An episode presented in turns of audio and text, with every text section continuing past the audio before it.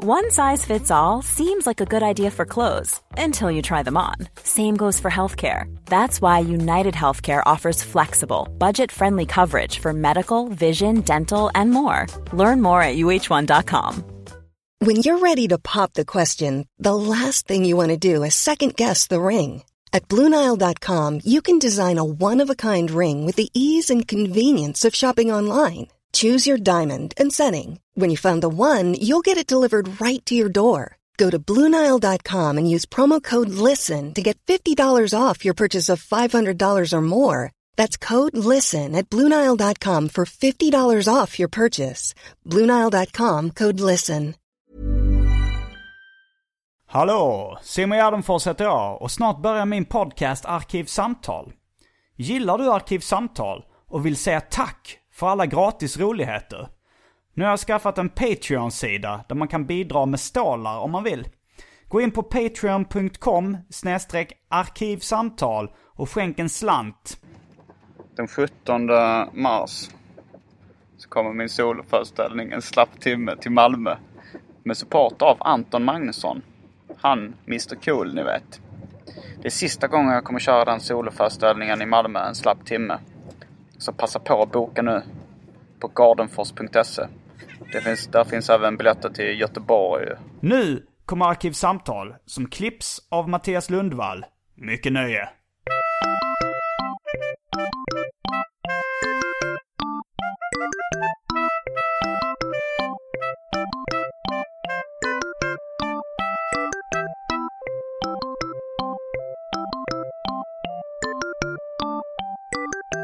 Hej och välkomna till Arkivsamtal.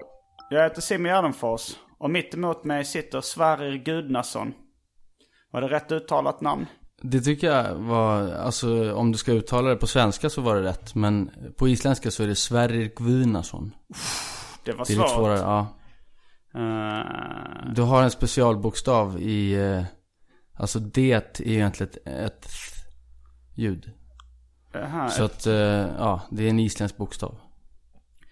Eh, ja, jag har, eh, jag har några isländska kompisar. Det, är- det är alltid uh, svårt. eh. Jag har uh, Arman Reinsson och Just det, ja. sen en som heter Artni.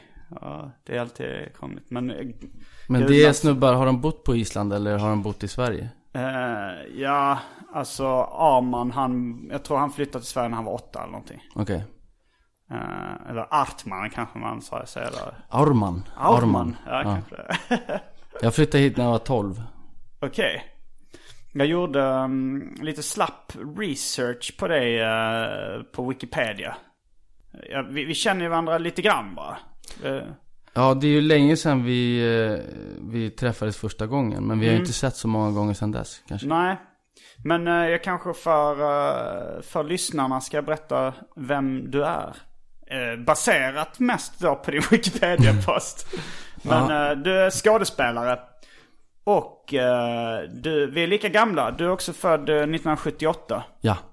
Och du är uppvuxen i, eller du är född i Lund. Ja, det var, det var ett misstag egentligen. Alltså, det, mina föräldrar var och pluggade i Lund.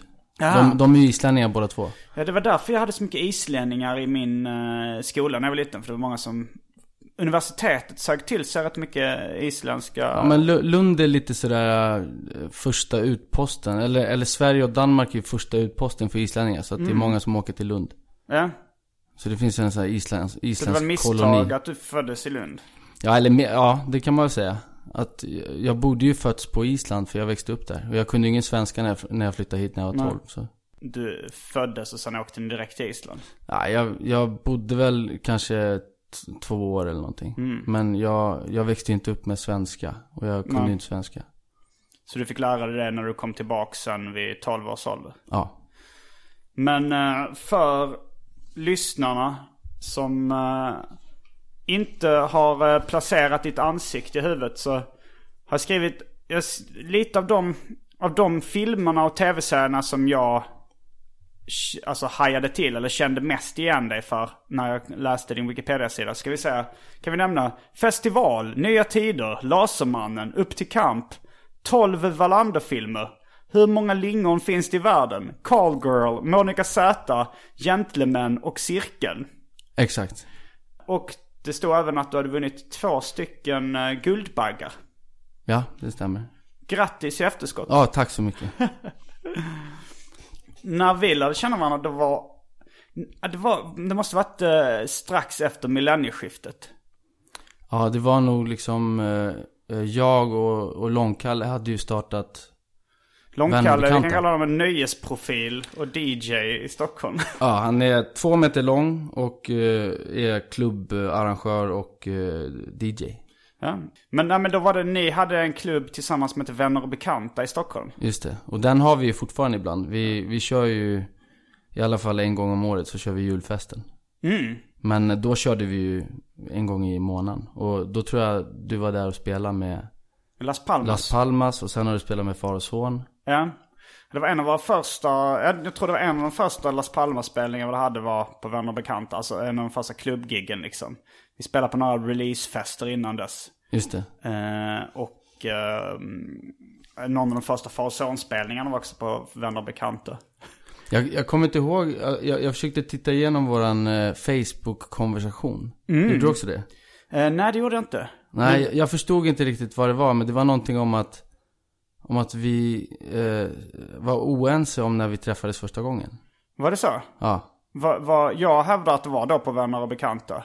Ja, Men men, jag, jag hävdade att det var på en fest som hette Hawaii-festen.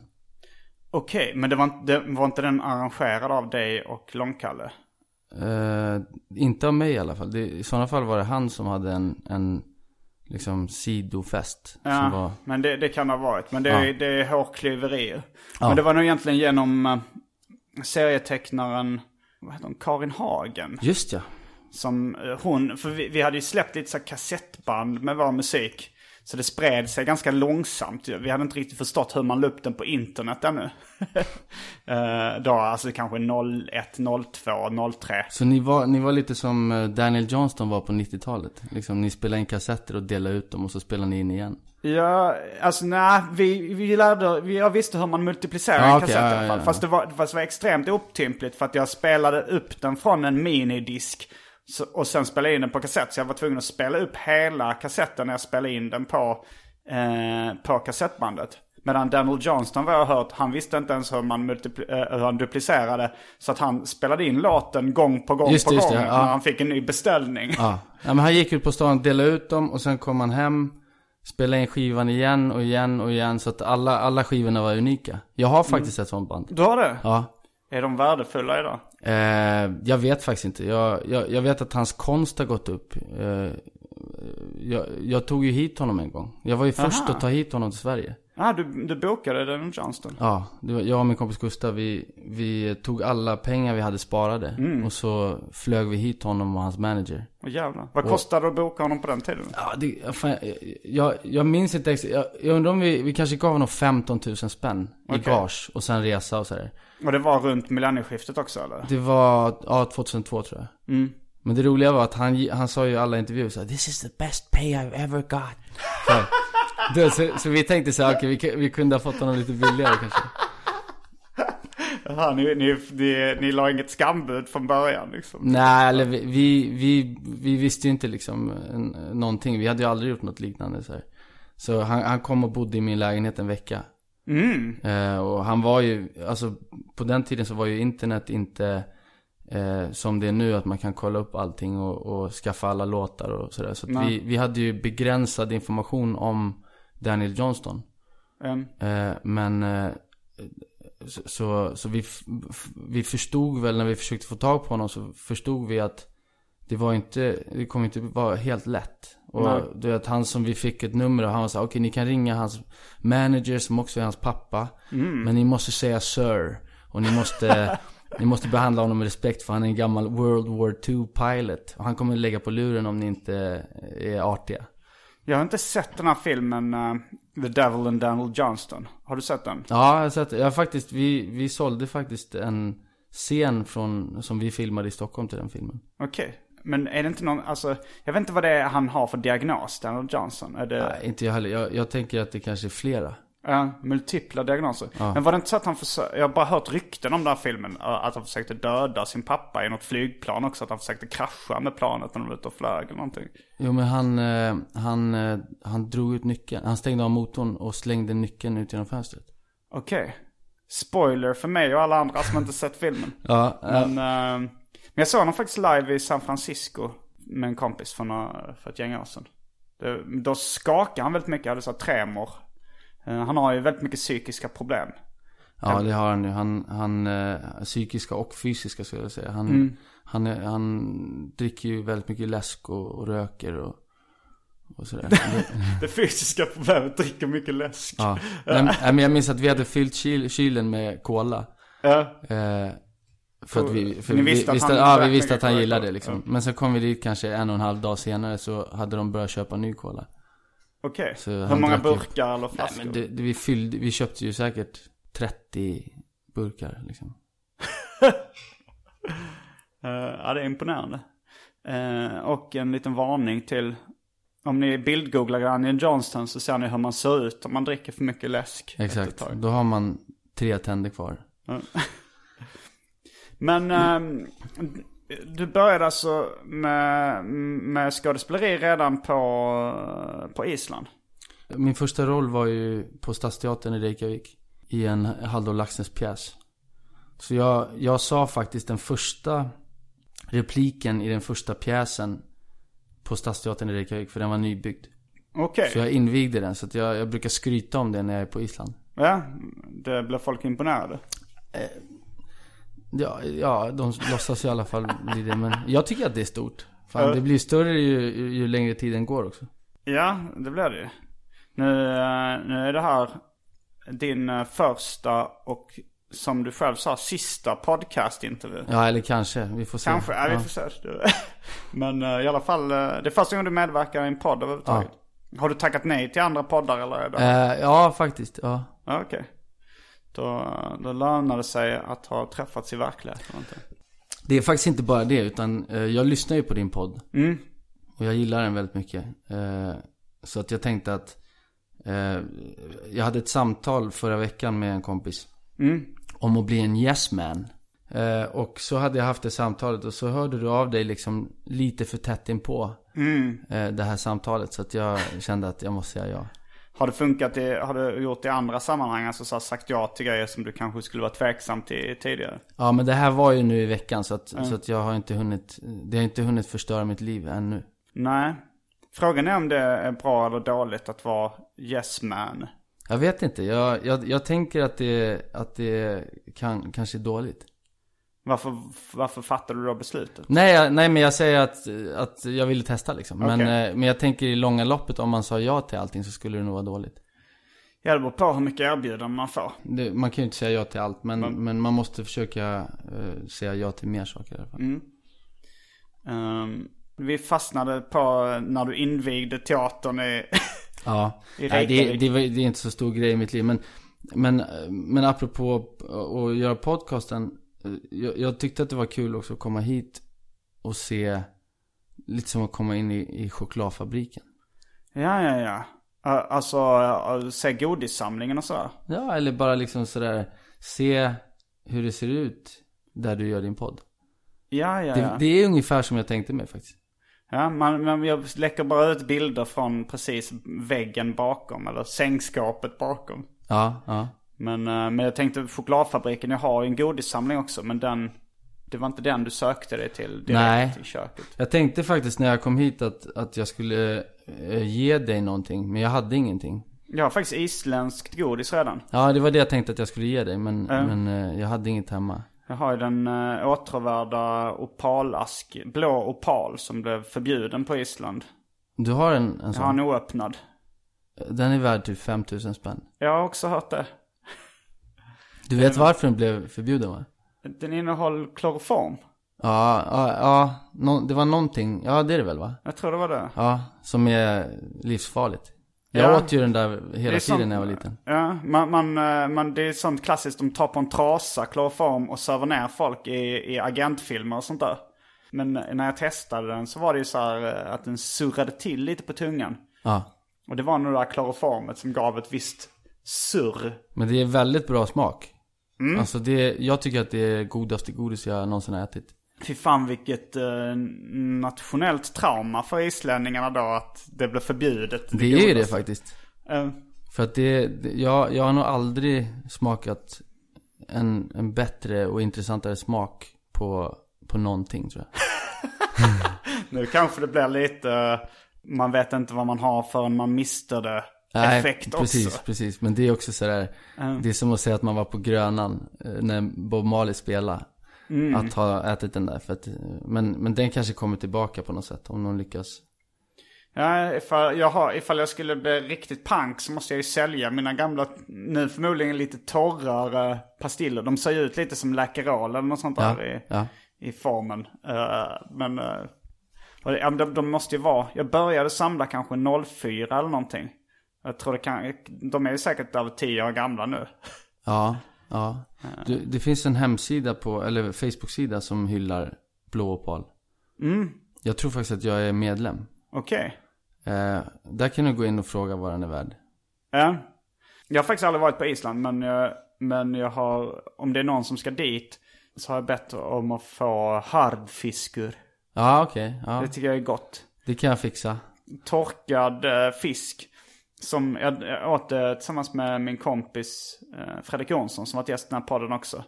Eh, och enligt honom så skulle man doppa det i rumstempererat smör. Ja, det är väldigt Eh, gott. Ja, det var jävligt gott. Men det är, jag tycker det är jättegott med torkad fisk. Sen finns det en läsk också som du borde prova. Mm. Som heter Mix. Det är en ananasläsk. Mm. Eh, och den, det var faktiskt mitt första jobb någonsin. Var jag med i en mixreklam när jag Ah. var sju. Mm. Den borde du testa också. Men du verkar ju ha börjat eh, som, alltså så här, spela teater och reklamfilmer och sånt där extremt tidigt. Ja, jag var väl kanske sju när jag fick första, sju, åtta när jag gjorde, nej fem var jag, när jag gjorde första reklamfilmen. Mm. Var det dina föräldrar då som tvingade dig? Nej, jag tror, jag tror inte det. Jag tror det var eh, någon kompis till, eller typ min morbrors fru jobbade med någon som behövde en unge till en reklamfilm. Och då tog de mig. Eh, och det var en reklamfilm för, vet du vad Torki är? Torky, ja alltså hushållspapper. Ja. Ja. Det var en liknande eh, Torki som hette Polar Torque. Mm. Ja. Så blev du, eh, blev du igenkänd på dagis redan då som barn? Ja, precis. Och den reklamen visades ju också eh, sen, alltså även när jag var tonåring så, så visades den ibland. Mm. Men kände folk igen dig från den då? Nej, det tror jag inte. Men eh, släkten gjorde ju det. Hur är det nu? Det känns nästan som att du är mer känd kanske till ansikten till namn. Att folk känner igen dig på stan än att folk känner igen eh, ditt namn. Ja, så är det nog. Jag, jag tror att det handlar om att det är jävla svårt namn. Det är det kanske. Alltså det man får jobba lite för att lära sig mitt namn. Men sen också har jag märkt att, att det är ganska mycket, alltså jag kollar på, jag har kollat rätt mycket på svensk tv och, och eller svenska tv-serier och svenska filmer. Men jag tycker det är lite svårt att lära mig vad, vad skådespelarna heter. Alltså jag har ju sett så tre säsonger av Bron. Men jag kommer inte ihåg vad hon heter som spelar huvudrollen.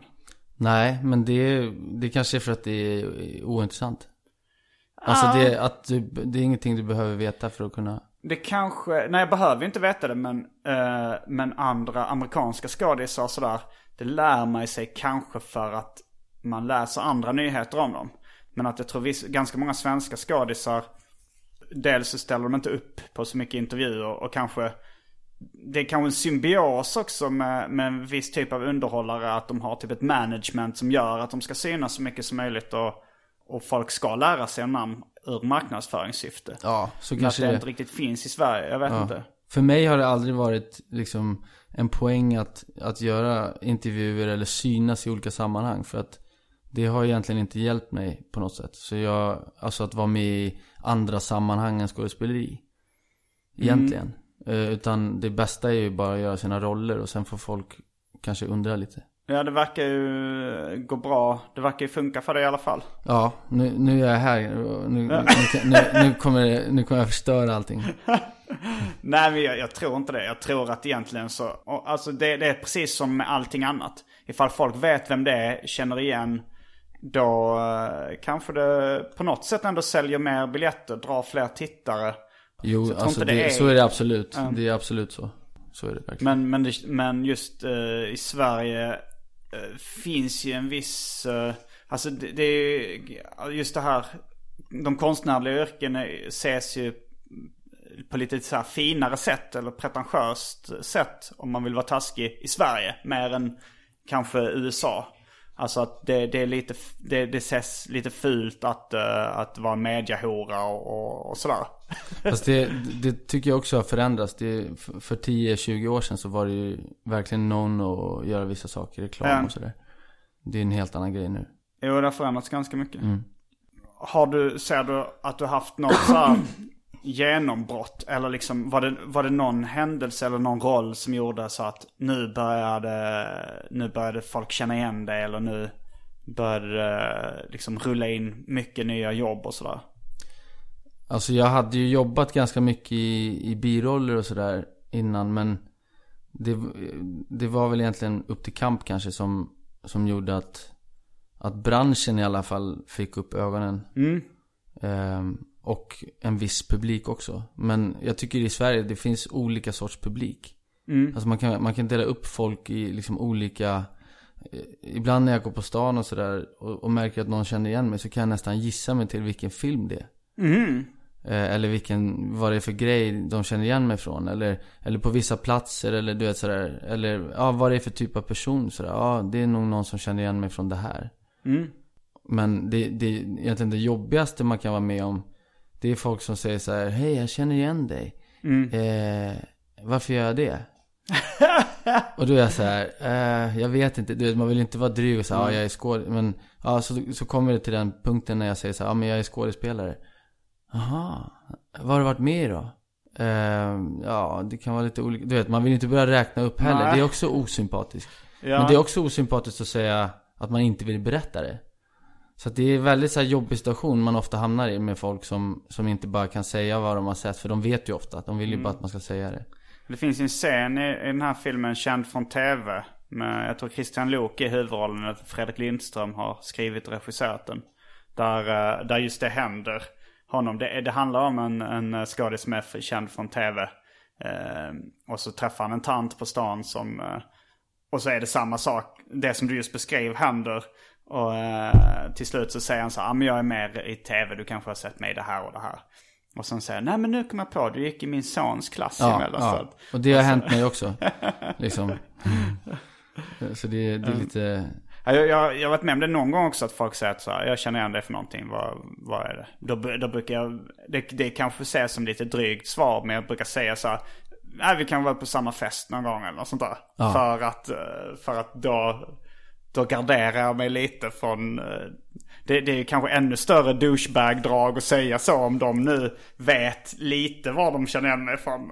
Så, Ja. Men, eh, Ja fast samtidigt så är det så här, vet de, då borde de ju säga det bara.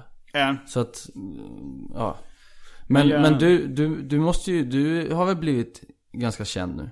Ja, det börjar, det, det börjar bli så. Så det händer ju ibland att, eh, att folk känner igen mig.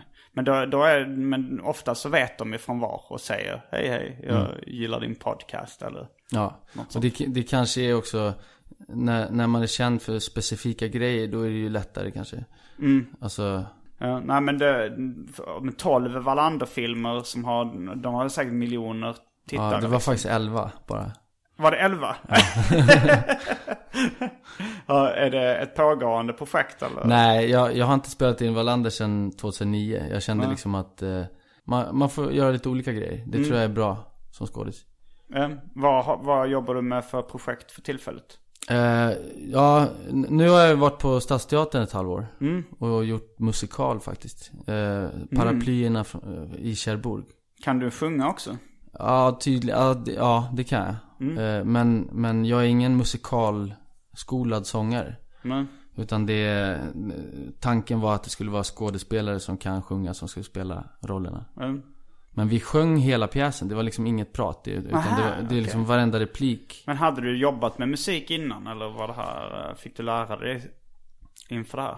Nej, jag har väl kanske spelat gitarr och sjungit hemma liksom och sådär. Men, men inte jobbat på det sättet. Men eh, det var skitjobbigt. Det var svår musik. Eh, Blandning, någon slags blandning mellan så klassiskt och jazz. Eh, så jag fick verkligen kämpa. Jag, halvvägs in i arbetet så kände jag så här, jag kommer inte greja det.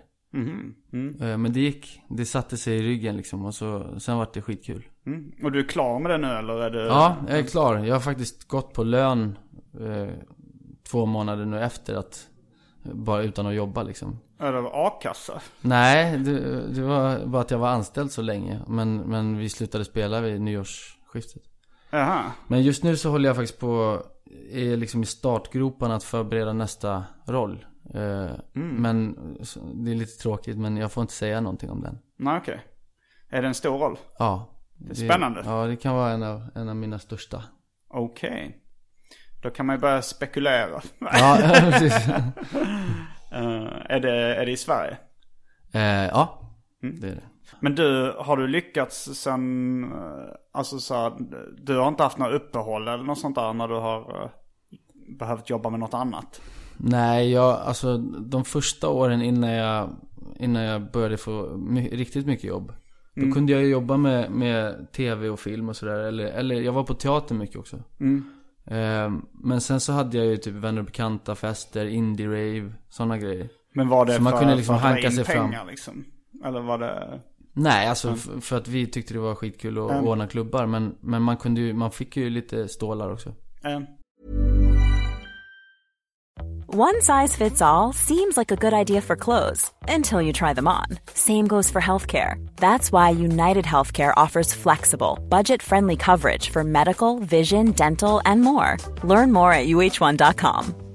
Quality sleep is essential. That's why the Sleep Number Smart Bed is designed for your ever evolving sleep needs. Need a bed that's firmer or softer on either side? Helps you sleep at a comfortable temperature? Sleep Number Smart Beds let you individualize your comfort so you sleep better together. JD Power ranks Sleep Number number 1 in customer satisfaction with mattresses purchased in-store. And now, save 50% on the Sleep Number limited edition Smart Bed for a limited time. For JD Power 2023 award information, visit jdpower.com/awards. Only at a Sleep Number store or sleepnumber.com. Hiring for your small business? If you're not looking for professionals on LinkedIn, you're looking in the wrong place. That's like looking for your car keys in a fish tank.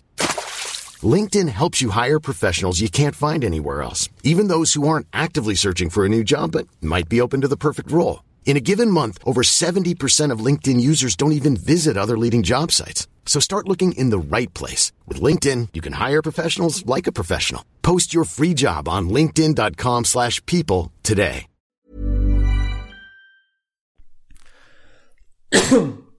jag kom på att vi har glömt eh, en sak. Ja, man börjar bli lite törstig. Det var din hostning som fick mig att inse att det är dags att kasta oss in på det omåttligt populära inslaget Välj drycken.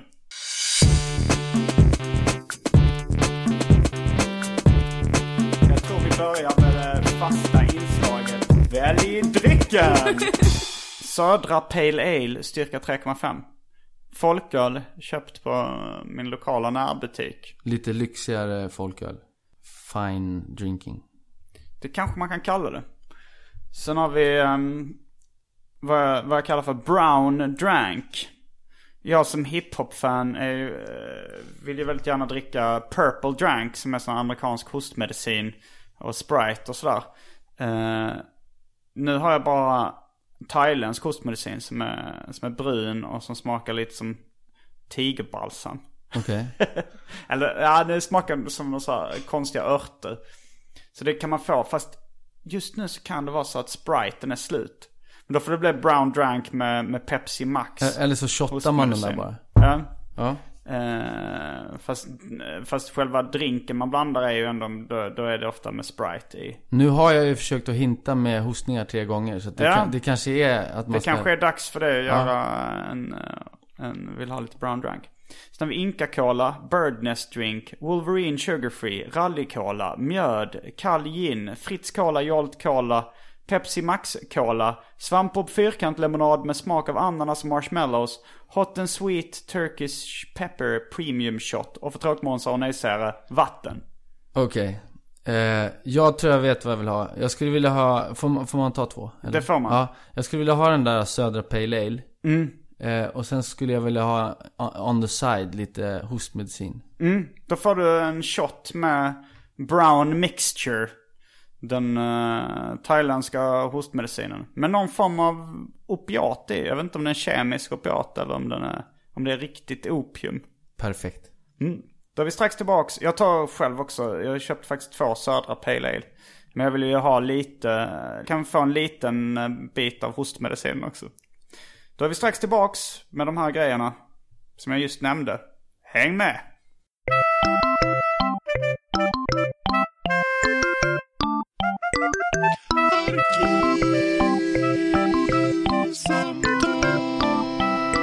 Mm, då är vi tillbaks med dryckerna. Eh, Södra Pale Ale och eh, Brown Mixture. Hostmedicin. Ja, då häller jag upp lite här. Det kan, jag vet inte riktigt. Jag kommer inte riktigt ihåg hur opal smakar. Men det ligger väl inte mil ifrån. Alltså, eh, Du får ta en, Ja. ta en eh, det är ju, det är ju närmare röd opal. mm. Eh, det är som en blandning mellan röd opal och eh, någon sprit som jag druckit. Vad kan det vara? Ja det Eh, finns någon. Gammeldansk typ, eller? Ja eller Jägermeister. Ja, Jägermeister. Ja. Mm, det ja. smakar lite Jägermeister. Men det var, det, var, eh, det var mycket godare att dricka det så här än att blanda. Jag kan inte rekommendera Brown Mixture och Sprite. Men har, har du provat Purple Drank? Nej jag har inte det. Det är, en, det är en dröm som jag har. Har du testat det? Nej, jag har inte gjort det, men, men det är roligt med sådana här grejer som man, man har sett. Alltså, jag, jag minns när jag var liten att man, man tittar på så här hoodfilmer från Mm. USA. Då, jag var så sugen på att dricka 40s. Ja.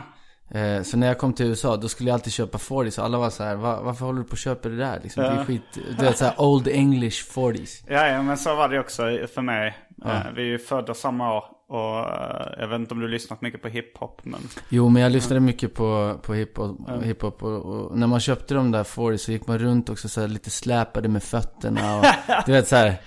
Jag gör fortfarande det. Uh, alltså så här, nej men det är Menace to Society, Boys in the Hood kanske man tänker på. Det är Ja. Old English, Ja. Malt Liquor. Och, eh, och så, så är det också liksom många, jag tror de filmerna blev extra stora i Sverige. För när vi var, när vi var i liksom, vi var ett gäng serietecknare i, eh, i New York och hälsade på lite an, eh, det var med Galag och vi var på någon mässa. Så var vi på en fest med, med massa andra serietecknare. Då ville alla svenskarna dricka 40s. Och, och de amerikanerna var så. What's up with all the Swedish guys? They're drinking 40 ounces. Why? Alltså så här, det för i deras värld är det så här billig starkare liksom. Det är som att man, som att någon vill jättegärna testa kung öl eller Ja, eller, eller, eller så här. Rosita, eller vad heter det, Ja. sån här billigt, så här Explorer typ. I USA, alltså någon Ja. riktig billighetsgrej. Men, men vi tycker det är coolt för att det är, för det är, det är rappare dricker det liksom. Eller drack det. Det var Ja, ja. innan, innan det blev den här bling-bling-trenden när, när man ska dricka champagne och sådär. Och eh, Puff Daddy började dricka mimosa. Det vill säga champagne. Just det, mimosa, apelsinjuice. champagne och... Ah, Apelsinjuice. Okej, ja. Han säger we're gonna drink mimosas at the Eiffel Tower at dawn. Men eh, motsvarigheten till, det finns ju fat, eh, poor man's mimosa, alltså fattig mans mimosa som heter eh, Brass Monkey. Som då är eh, malt liquor och apelsinjuice. Okej, ja. Har, har du druckit Adios motherfucker? Nej, vad är det? Eh, jag var i LA och så var det en, en tjejkompis som fyllde år. Och Mm. så gick jag till baren och, på en sån här mexikansk bar och, och frågade efter en födelsedagsdrink. Den, Och då, då mixade han upp någon drink som var, alltså det, det påminde ju om en, en eh, Long Island Ice Tea fast Mm. den var blå. Okej. Så det kanske var eh, typ som en Long Blå Island... Curacao. Ja, eller, eller blå monsterläsk, jag vet inte vad han Mm, hade i så här. Men den var helt blå. Och så var den skitstark, en tia liksom. Mm, jävlar. Eh, och så, och så det, blev... det är ungefär adios som godnatt skulle man kunna Ja men typ, typ. Och så, och så sa han att, eh, Nej vad fan, du får den här gratis. Jag, jag vet inte om jag mixar den rätt eller, ja han fick lite dåligt självförtroende så jag fick den gratis. Och så frågade jag så okej, ja tack, va, men vad heter den? It's called Adios motherfucker. det, rätt, det var rätt sköna sådana där liksom. Det var, det var någon tequila också som jag jag, jag frågade någon så här, eh, man gick in i en, en, en, eh, liquor store. Uh, frågade någon mexikan där så här, vilk, jag ska köpa med mig en flaska tequila hem till Sverige, vad ska jag köpa? Ja, ah, då ska du, då ska du köpa den här Coralejo. Coralejo. Och jag bara, ah, va, va, varför är den så bra? Och då sa han, it's the, it's the, it's the kind of tequila that will make you wanna kiss your brother.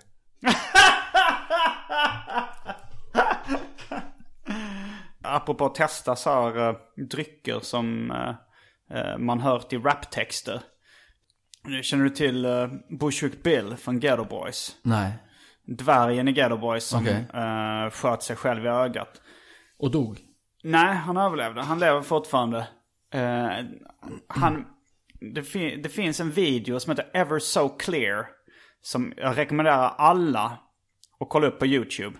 För det, det är liksom den självbiografiska berättelsen som börjar med eh, Bushwick. Han är vad, eh, vad i folkmun skulle kallas för dvärg. Så det handlar då om hans uppväxt när han eh, har väldigt svårt liksom. Verkar bli mobbad och sådär. Och sen så slår han igenom med Ghetto Boys och blir en, eh, en stjärna. Eh, men enligt klassiskt mönster har svårt att hantera det. Och liksom har relationsproblem och eh, drag och alkoholproblem.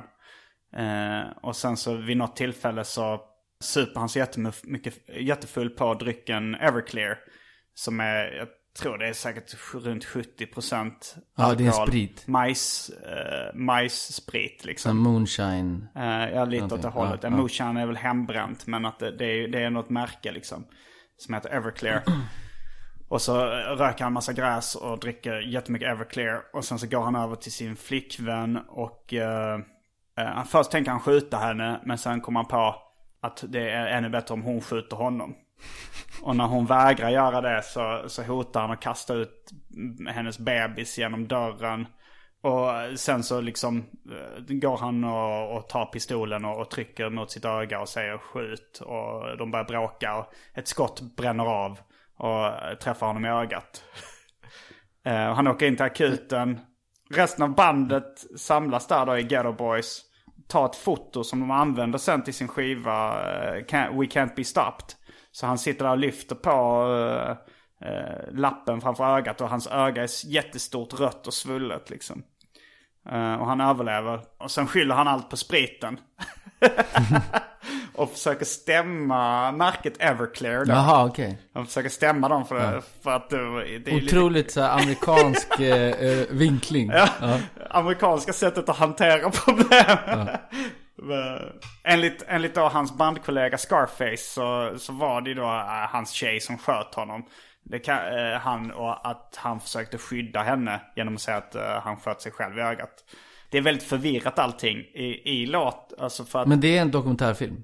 Nej, det här är en, en, vi, en rap-video Aha, okej. till låten Ever So Clear som handlar om den händelsen. Som då eh, Bushwick sen släppte eh, när han gjorde, sin, han gjorde ett soloalbum. som Ja. Mm, The Big Little Man eller något liknande.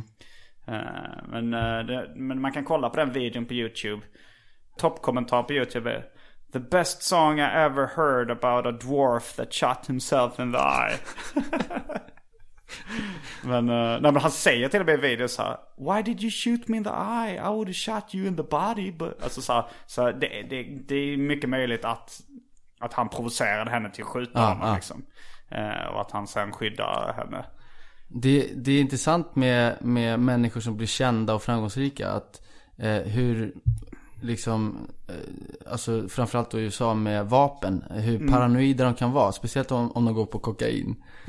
eh, du, har du läst den här eh, Nicky Six eh, Diaries och de här böckerna, Mötley Crüe böckerna? Jag har läst The Dirt. Ja, Dirt. Jag, jag vet inte om det framkommer i den boken men, men det kanske är hans dagböcker så Han blir ju så paranoid Så han tror ju att det är mexikaner som ska bryta sig in i hans villa Så han sitter ju bara i en garderob Och bor i garderoben i sitt jättehus liksom eh, Och sitter där med, med kokain och eh, en pistol Det låter som slutet av filmen Scarface. Nu Ja, pratar jag ja, nu som men, rapparen ja, är, Scarface. men- ja, väldigt likt. Ja. Eh, nej men, jag, men den här eh, Everclear. Efter, efter det blev en av mina favorit, det är fortfarande en av mina favoritlåtar. För att det, alltså jag älskar ju självbiografiskt berättande. Den är ganska känslosamt skildrad. På, och eh, jag tycker han är en grym rappare. Uh, Bushwick Bill. Och så är vi sugen på att testa Everclear. När jag var i LA så gick jag runt och liksom försökte hitta, det var liksom en, inte så jättevanlig spritsort att hitta. Gick, fråga kanske i tio liquor stores. Och till slut så var det, var det någon som hade det. Och killen i kassan han varnar mig lite så här. You know what this, this is? Uh, yes. Så du vet vad som hände med Ja, dvärgen. Jag, jag, jag undrar om han tänkte på den händelsen specifikt. Så han sa, jag tror han försökte inte... Men det kanske är skitvanligt att, att det händer grejer, att det händer grejer på. Everclear. Jo men det är kanske det. Man blir full snabbt liksom. Ja. Han sa så här, "Th- this will mess you up man. Man märkte att han, han ville inte säga fuck you up. För att han var i sin yrkesroll så It'll get you drunk really fast. Sen tog jag med dem till en fest eh, som jag var på där i, i LA. Och, de, och det, det blev ju så här succé på festen. Folk tyckte det var så jävla coolt. Jag vet inte, det var väl så här som en risig grej liksom. Att det var någon, någon eh, som halsade den liksom. Och, eller eh, drack den från, direkt från flaskan. Men, men det, det är kul när man, när man uh, hypar upp en, en produkt eller en, Mm. eller en, alltså det, till exempel maträtten cassoulet. Alltså, Vad är det? Alltså det är egentligen bara en sydfransk böngryta med massa kött och grejer. Uttalas det cassoulet? Cassou, ja, cassou, jag kan inte franska men Nej. cassoulet, ja. Eh, Jag såg en dokumentär om, om cassoulet, att det, liksom, där de hypade upp den så jävla mycket. Att det, det fanns liksom hemliga cassoulet-sällskap.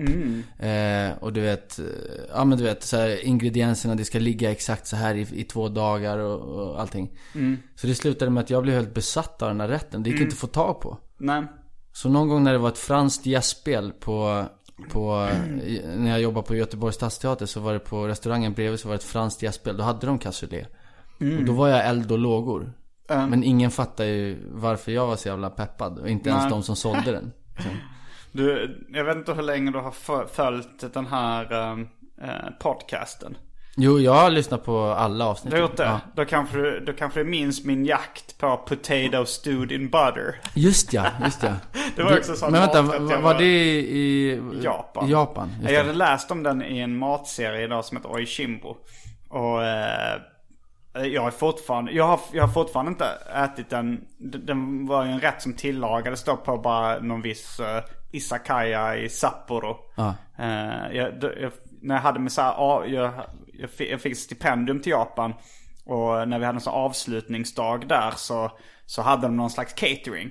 Och då så, eh, så övertalade jag dem att, att så här, ja, vad, kan, du inte laga, kan du inte laga potato stewed in butter? Det, det, det, de gjorde någon slags kall rätt av det var helt fel liksom. Det var, det var rätt äckligt. Jag tror inte alls det var... Det låter ju sjukt eh, gott. Ja, alltså, jag alltså testade namnet. laga det själv. Ja. Eh, Att man stuv, man kokar en potatis i åtta timmar i smör. Ja, ja. Eh, ja det låter ju jävligt Det gott. lå- jag tycker det låter gott. Eh, Men nu också, den senaste maträtten jag har blivit helt, helt fixerad vid. Det är en annan japansk uh, uppmärksamma lyssnaren kommer komma ihåg den. Men det, det handlar om ramen, ramen giro. Okej. Jag poddade med några ma- svenska matnördar som bodde i Japan. Eh, och de berättade om att det finns en hemsida då som, som betygsätter eh, ramen, alltså japansk nudelsoppa. Men vänta, det här kommer jag ihåg. Och stället är inte så eh, flådigt. Nej det är inte så fancy, det är väldigt, eh, det är ganska smutsigt. Som en japan sa på gatan. Tudaki, tudaki. De uttalar dirty, darky. Jaha, okej, okej. Eh, jag fattade inte det först. Att det var för, för inte så För ljust där inne. Eller att det var liksom mörkt. Ja, det tänkte jag först. Ja. Men, eh, men jag frågade så, Darky? Så, han, eh, cockroaches, cockroaches. Men, men sen så hörde jag någon som pratade om dark i ett annat sammanhang när det var uppenbart att det betyder dirty. Ja, Men, eh, men den rätten, alltså uh, Giro-style ramen. Första gången jag åt det tyckte jag inte det var något speciellt. Men sen så, sen så blev jag ändå sugen på att gå tillbaks dit. Och så har jag gjort det, jag har varit i Japan några gånger nu och varje gång har jag liksom ätit det. Och nu har jag blivit helt fixerad vid det. Alltså så jag kan Men vara... vad är, vad är liksom grejen? Vad är, om du beskriver? Eh, alltså det, det är väldigt tjocka nudlar till att börja med. Som har en väldigt bra konsistens, lite al dente. Alltså de, de är blyertspennetjocka nästan. Jaha, okej. Och sen så ligger de i en soppa som är så extremt fet. Alltså i ordets ursprungliga bemärkelse. Det är, det, det är nästan som bearnaisesås. Ja, okej. Nu överdrev jag lite lite, men nästan så, så fet liksom. Ja. Eh, och sen så är det, sen så är det ett berg av böngroddar ovanpå.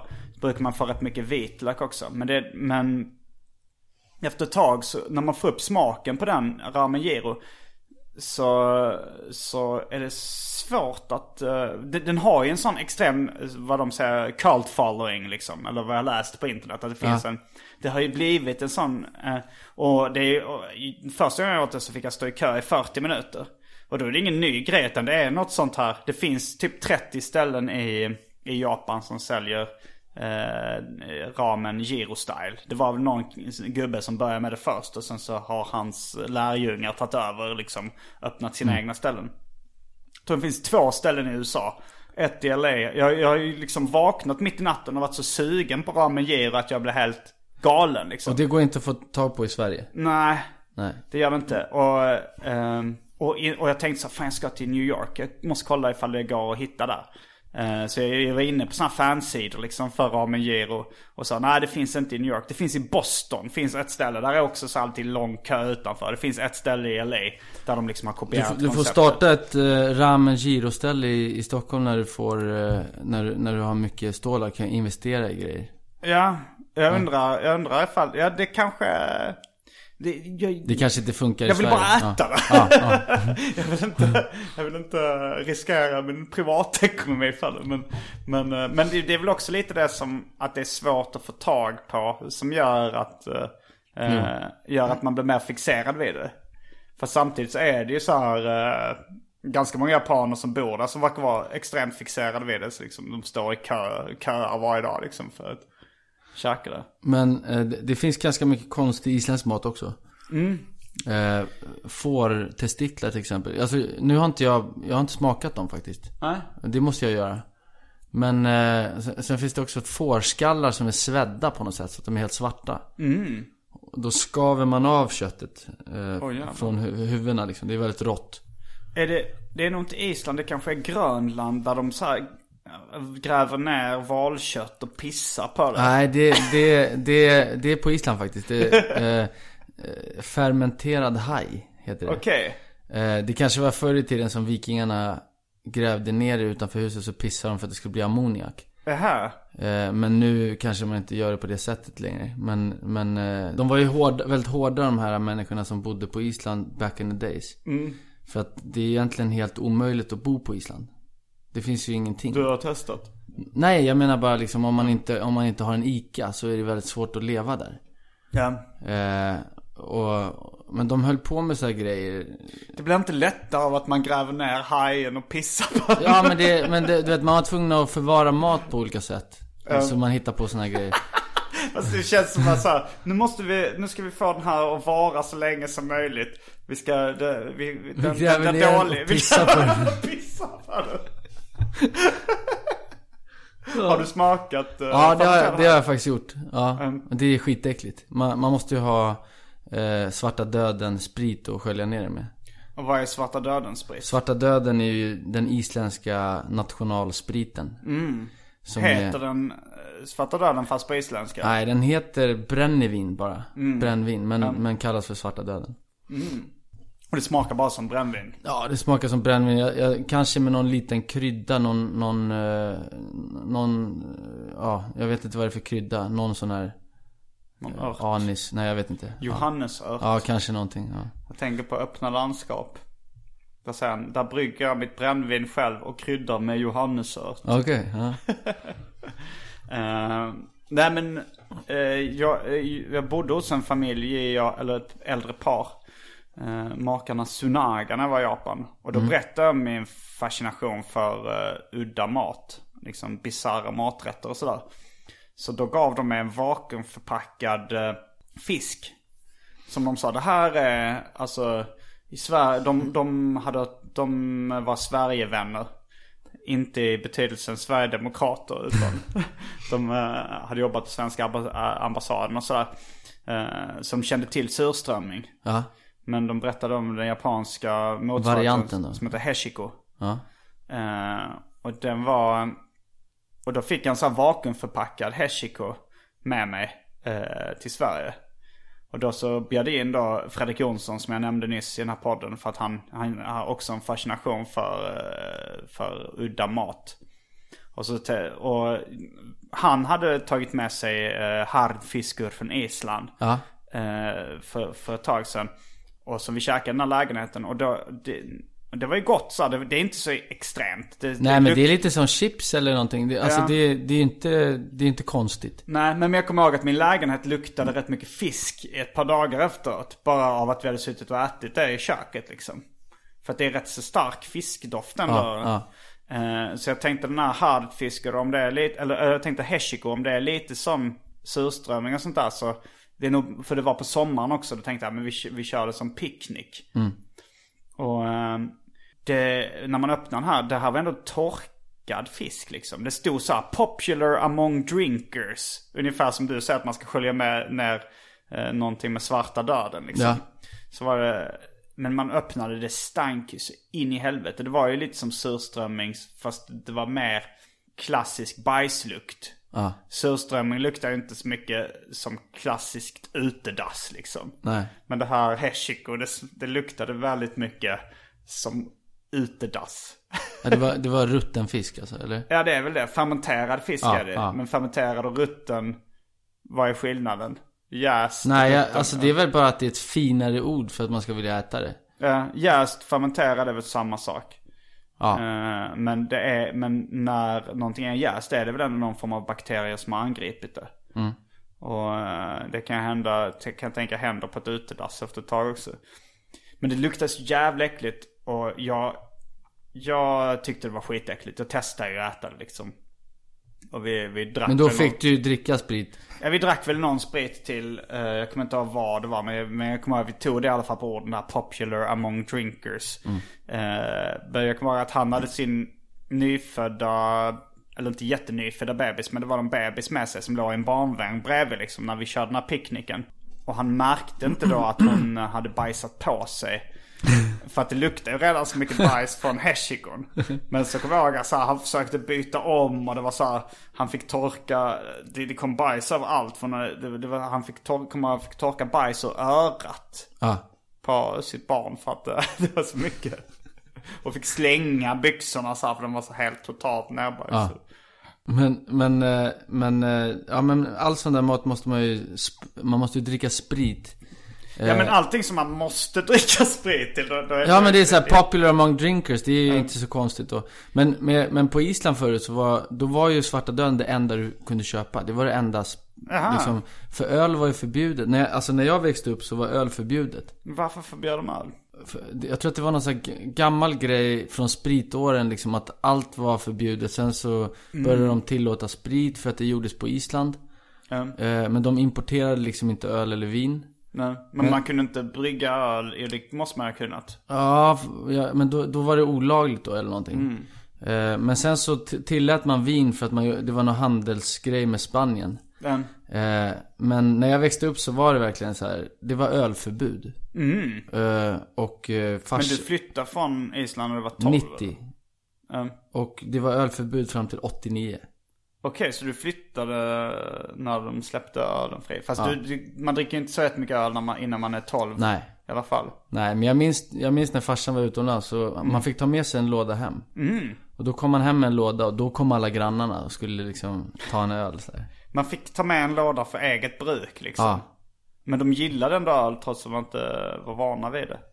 Ja, de älskar ju öl. Alltså isländska fotbollslandslaget, när de åkte till Danmark och skulle spela en landskamp. Då, då började de ju med att dricka öl så fort de kom till Köpenhamn. Så, och så drack de öl hela kvällen. Och hela natten. Och så förlorade de 11 11-0 tror jag. Eller något sånt där. hur var, finns det, jag kanske vill ha lite mer hostmedicin. Jag börjar Ja. ändå få lite smak på den. Det var ganska gott faktiskt, men, men eh, är, det, är det alkohol i den också? Nej, det tror jag inte. Eh, det är nog bara...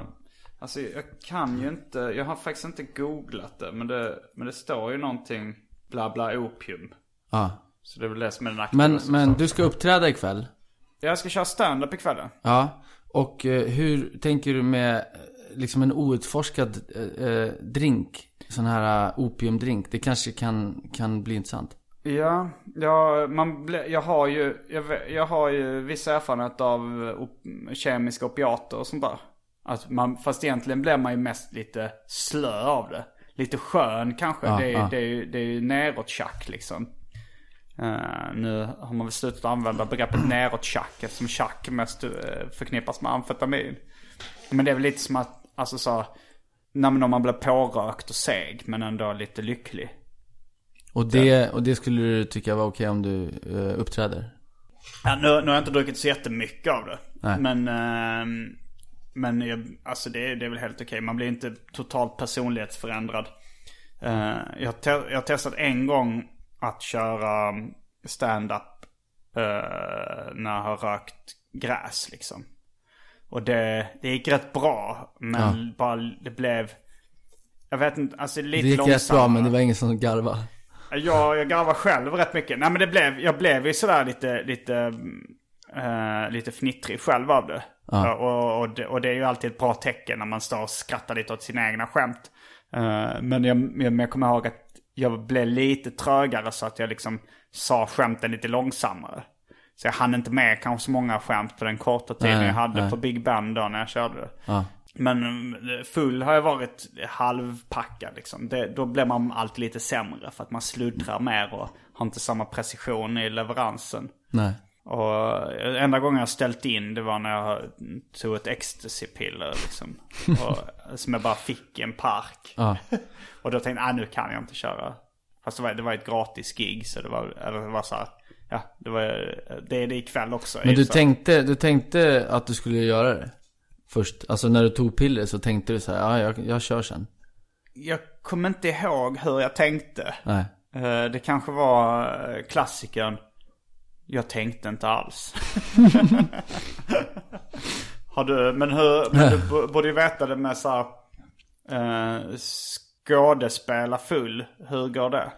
Alltså, eh, jag skulle säga så här, på teatern så skulle jag eh, inte göra det. Nej. För att det är väldigt svårt. Har du testat någon gång? Nej, inte, jag har nog inte spelat en föreställning. Jag kanske har repat full. Eller inte full, men du vet. eh, kanske har druckit några öl och repat. Eh, på film eh, så, så är det ju lättare, men... Alltså problemet är så här att... Ja, det, är- det är väl framförallt på teatern att det är svårt att upprepa saker. Om man ska, för där måste man repa in grejer. Som man ska göra varje kväll och så här. Det är svårt att göra det. Och så ska man vara packad varje kväll då. Eh, det fanns ju de som var alltid förr i tiden packade Ja, det jämt. känns som så. alkoholismen var väl rätt utbredd inom skadecirket. Ja, men det känns inte som att det är det på teatern nu. Men, Eh, men, eh, men jag kan tycka sådär, om jag ska göra en scen där jag ska spela full. en filmscen. Ja, då kan jag tycka att, att ta en öl innan. Eh, bara för känslan. Det är ju method acting. Nej men, men så här, eh, som en liten placebo-grej. Man blir inte full, men man, man kan på något sätt förstärka den lilla känslan man får. Men borde det inte vara bättre att vara full på riktigt om man ska spela full på, i en filmscen? Jo, absolut. Men då, då måste du kunna räkna ut att, att du ska kunna göra den scenen bara en gång och, och så här. Det är svårt om du jobbar Man borde liksom, lägga den om, sist på dagen då kanske. Så. Ja, om du jobbar i 14 timmar så är det svårt. Liksom, eller om du ska göra den scenen på morgonen och sen ska du göra 10 scener till liksom. Men hur är det inom film och teater nu? Jag, jag gissar att du inte vill nämna några namn. Men är det många som är alkoholiserade liksom? Ja, det är ganska många faktiskt. det, det skulle jag säga att, det, att det, det är ett yrke som på något sätt eh, Ja, det, det, ja jag, jag kan bara säga att det, det är många som är alltså, det märker man ju. Att det är så, så fort de är klara så är det bara baren. Men det är inte många som är fulla på inspelningarna. Nej, det tycker jag inte. Och inte, inte på scenen heller. Men, liksom, man, men det, skådespelare är ändå ett sånt släkte som, som, är, som är ute och super. Det finns ju sådana yrken som är liksom mer drabbade kanske av alkoholism. Ja. Och, och då är ju skådespelare verkligen där, ligger i topp. Ja, man hörde mycket så här, i gamla journalister och sånt var ju också, det var ju känt att Ja. eh, de söp till rätt rejält. Och, eh, jag, jag har mest alltså varit i de branscherna som är kända för att supa mycket. Ja, ja men alltså det... nöjesbranschen. Jag praktiserade i reklambranschen när jag var så här 19. Och sen så eh, jag har jobbat på förlag och redaktioner och sånt också. Men, men jag vet inte. Ja jo det är väl, det är ju lite sådana, det hade nog varit värre ifall det var bland läkare och. Ja, fast jag tror att de super också. Jo det gör de nog. Ja, så, och så har de tillgång till massa mediciner och, och skit. Men, men jag, jag tror att det handlar mycket om så här, dels så är det tiderna man jobbar. Mm. Eh, att man kanske, man kanske jobbar från sex på kvällen när man är i Mm. sminket och så är man klar vid 10-11 med föreställningen. Mm. Eh, då är det ju lätt att säga, ja vi tar en öl. Mm. Eh, och, och så handlar det också om prestationskrav. Man har liksom en press på sig hela Jo. tiden. jo det är Det- rätt skönt när man har varit nervös att slappna av med alkohol efteråt. Ja. Det är nästan som att man tycker så ja men det här är jag värd. Mm. Eh, och, eh, och så, ja, de där yrkena liksom. Det är sådana, där man ska hö- högprestera under, under en kort tid. Och sen kan man slappna av. Um, sen är det ju speciellt som komiker och, eh, och musiker och sådär så uppträder man ju mycket i vad vi som skämtsamt brukar kalla serveringsmiljö. Att man får, att man uppträder på en, en krog eller bar eller så. här, Ja men som musiker får du ju betalt i öl också. Ofta. Ja, i början Eller jag menar- av jag karriären menar, ja, i i alla fall. Nu, nu hade jag nog- tackat nej till ett gig som bara gör Jo, men, men det är ändå så här. En del av grejen är ju att när du kommer till ett ställe så Mm. har du väl en back öl där. Och en eh, fl- eh, flaska sprit om det är en seriös promotor. Ja, man skriver ju ofta på ridern vad man själv vill ha. Men då skriver man ju ofta öl och sådär. Har du något konstigt på riden? Eh, Ett tag så hade jag katten Nisse nummer två 1991. Ja, Okej, en tidning. Ja, jag, jag samlar, nu, nu har jag faktiskt fått den serietidningen av eh, nyss nämnda kompis Agro. Okej. Eh, som hittade den under sin säng. För att han samlar på Batman och katten Nisse var utklädd till Batman i just det numret. Så han hade köpt det på någon loppis. Utan att fatta att det var det numret jag saknade i min samling. Så nu, nu har du en komplett eh, samling. Ja, nu har jag en komplett samling. För, för jag minns att eh, Melody Club, det här Mm. bandet. Ja. De hade ju på sin ride, minns jag, eh, fem nummer av tidningen Okej. Mm. Från innan 1988 eller något sånt där. Ja, men det kan nog vara rätt kul att kolla igenom. Ifall de var så nostalgiker så kan de kolla in liksom. Ja, och det är kul utmaning också. Ja. ja, men jag tänkte också att ifall, ifall man, uppträder på någon eh, i, små, i Småland till exempel. Så kanske de går till den lokala loppisen och bara kollar så här. Finns det, kanske den, finns det några serietidningar här? Så jag tänkte att någon gång skulle jag hitta då eh, Katten Nisse. Ja, det är smart. Men, eh, men jag kommer ihåg att Frej, eh, andra halvan av son var lite tveksam till att jag hade det på Rider. För han tyckte så att, ah, men det är så, då kommer de inte ta resten av Ridern på allvar. Ifall de tycker Aha, så att okej. det där är helt omöjligt att fixa. Då, då kan de alltid säga så här att, nej men ni hade ändå bara massa sånt som är omöjligt att fixa. Vi tog det inte på allvar. Fast jag, jag tycker tvärtom. Jag tänker så här att de tänker så här, shit vi lyckades inte fixa Nisse. Eh, måste nu vi måste vi fixa eh, whiskyn eller vad det var. Ja. Ja men det var nog det konstigaste jag har haft på riden. Mm. Men det finns ju sådana klassiker. Eh, Eminems där man ska sortera ut de gröna. Jag kommer inte vilket band det Ja, var. Men eh, det, Ja men typ, ja just det, ja. Men det känns som att det, det är ganska mycket någon som försöker. Alltså så här, nästan i marknadsföringssyfte. Eller bara, bara av ren jävelskap. Ja men framförallt så, det gynnar ju M&M's också. Det kan vara Smarties också. Jag kan ha blandat Ja. ihop det. Och det Men, kan- men eh, det finns ju inte, det är konstigt hur det uppstår i vissa branscher. Jag menar det finns ju inte som skådis. Jag kommer ju också till set. Eh, Eh, vi har inga riders. Nej, det är konstigt. Ja, egentligen borde det ju vara så att jag skulle kunna vilja ha en, ett rum med bara vita liljor och liksom. Men, jag tror jag ska jobba inte- bättre då också. Men har inte, alltså så här, amerikanska superstjärnor, alltså så här, eh, filmstjärnor, som det kallas. De får väl en sån här trailer, liksom, någon slags husvagn vid filminspelningarna. Fast det är nog de själva då bara som betalar det. eh, allting. Nej, alltså jag tror, jag tror att det ingår i hela produktionen. Och, och jag minns när vi gjorde Wallander, då, då var ju engelska Wallander här. Och filmade samtidigt i Ystad. Mm. Är det vad de, de kör med samma manus? eller? Nej, men de, de kör liksom eh, Wallander-filmer fast... Eh, På engelska? Ja, på engelska. För, en, för vilken marknad? För England då. Okej, och då är det brittiska skådespelare? Ja, det var Kenneth Branagh som spelade Wallander och regisserade. Mm. Och han var i Ystad då samtidigt som oss. Och vi hade ju liksom... Den utspelar sig i Sverige ändå? Ja, ja visst, Wallander. visst. Och de har ju liksom svenska på skylten och alla sms är på svenska. Eh, men, men de, eh, de hade ju trailers. Vi hade ju inget sånt. Vi satt ju bara ihop i, i ett rum liksom. Men då minns jag att det var så här, produktionen bestämde så här, fan, ja, då ska Christer också få en trailer. eh, så, så fick han en trailer. En, en ganska fin trailer liksom. Heter det trailer på, trailer på svenska också? Eller är det, är det någon form av husvagn? Eller vad? Ja, ja en, en, hus, en husbil eller husvagn. Ja. Eh, Men det blev liksom så här, när, när bara en har en trailer så blir det liksom inte så här, han, han vill ju inte hänga i den, han vill ju sitta med oss. Så den där stod ju bara där. Ni hängde inte i hans trailer då? Nej men det, vi hade ju ett annat rum som vi hängde i liksom så, ja. Men det, det, men, det, men det är ingen så här, det finns inga eh, öl och, och chips och sånt i de, eh, det finns ingen sån, men catering finns ju på film, filminspelningar. Ja, ja absolut. Det är ju lite ja. som uh, Raiden liksom. Man kan ju önska om man vill ha något särskilt på, på fikabordet. Men mer än så är det ju inte. Men det är intressant att det är så i, lite olika branscher. För att jag som stand-up-komiker så, eh, så letade jag, alltså så här, jag, jag kommer från musikvärlden som rappare. Och, eh, och då så hade vi Monstera som bokare som, som rappare. Alltså det, bokningsbolaget. Och då så, så började vi snacka om att eh, de skulle boka mina stand-up-gig också. Så de gör det nu. Eh, men eftersom jag är deras första stand-up-akt så behandlar de mig ungefär som en musiker. Så att de lämnar in en rider och de, de kommer med soundcheck och sådär. Och de är inte riktigt vana vid stand-up-branschen.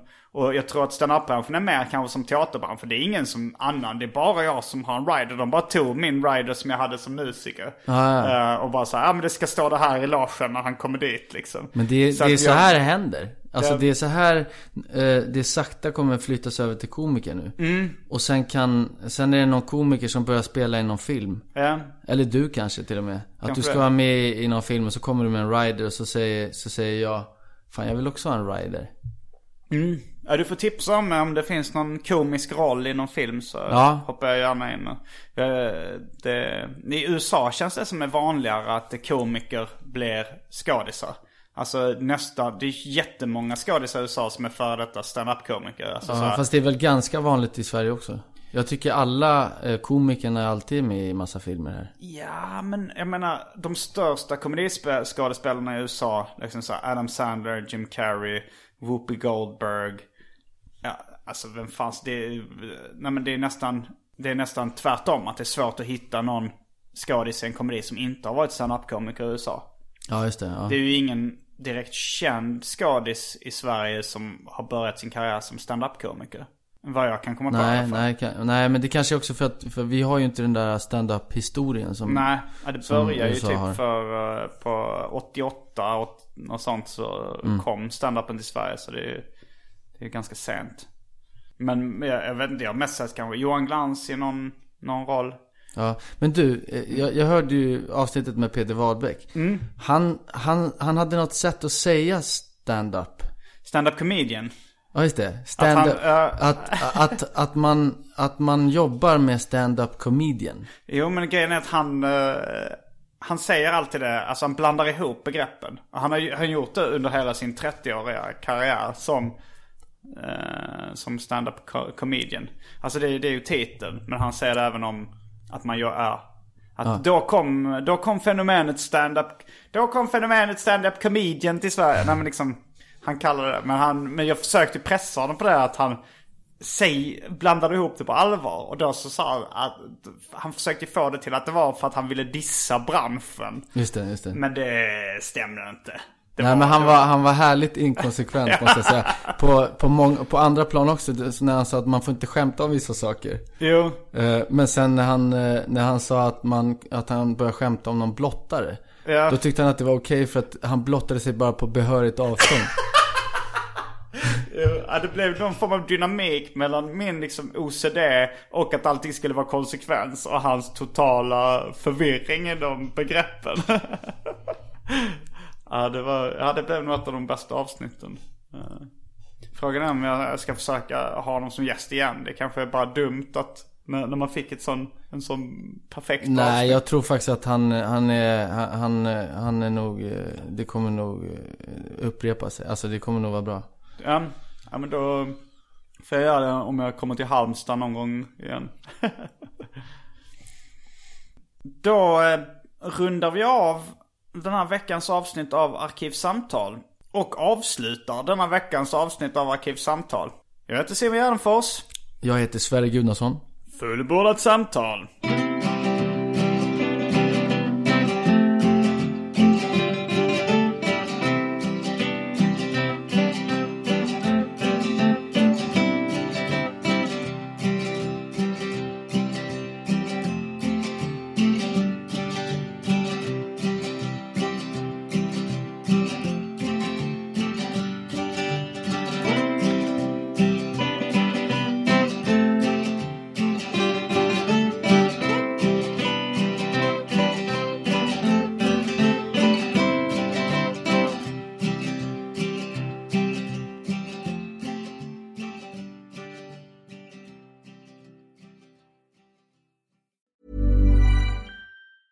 Hey, it's Danny Pellegrino from Everything Iconic. Ready to upgrade your style game without blowing your budget? Check out Quince. They've got all the good stuff shirts and polos, activewear, and fine leather goods, all at 50 to 80% less than other high end brands.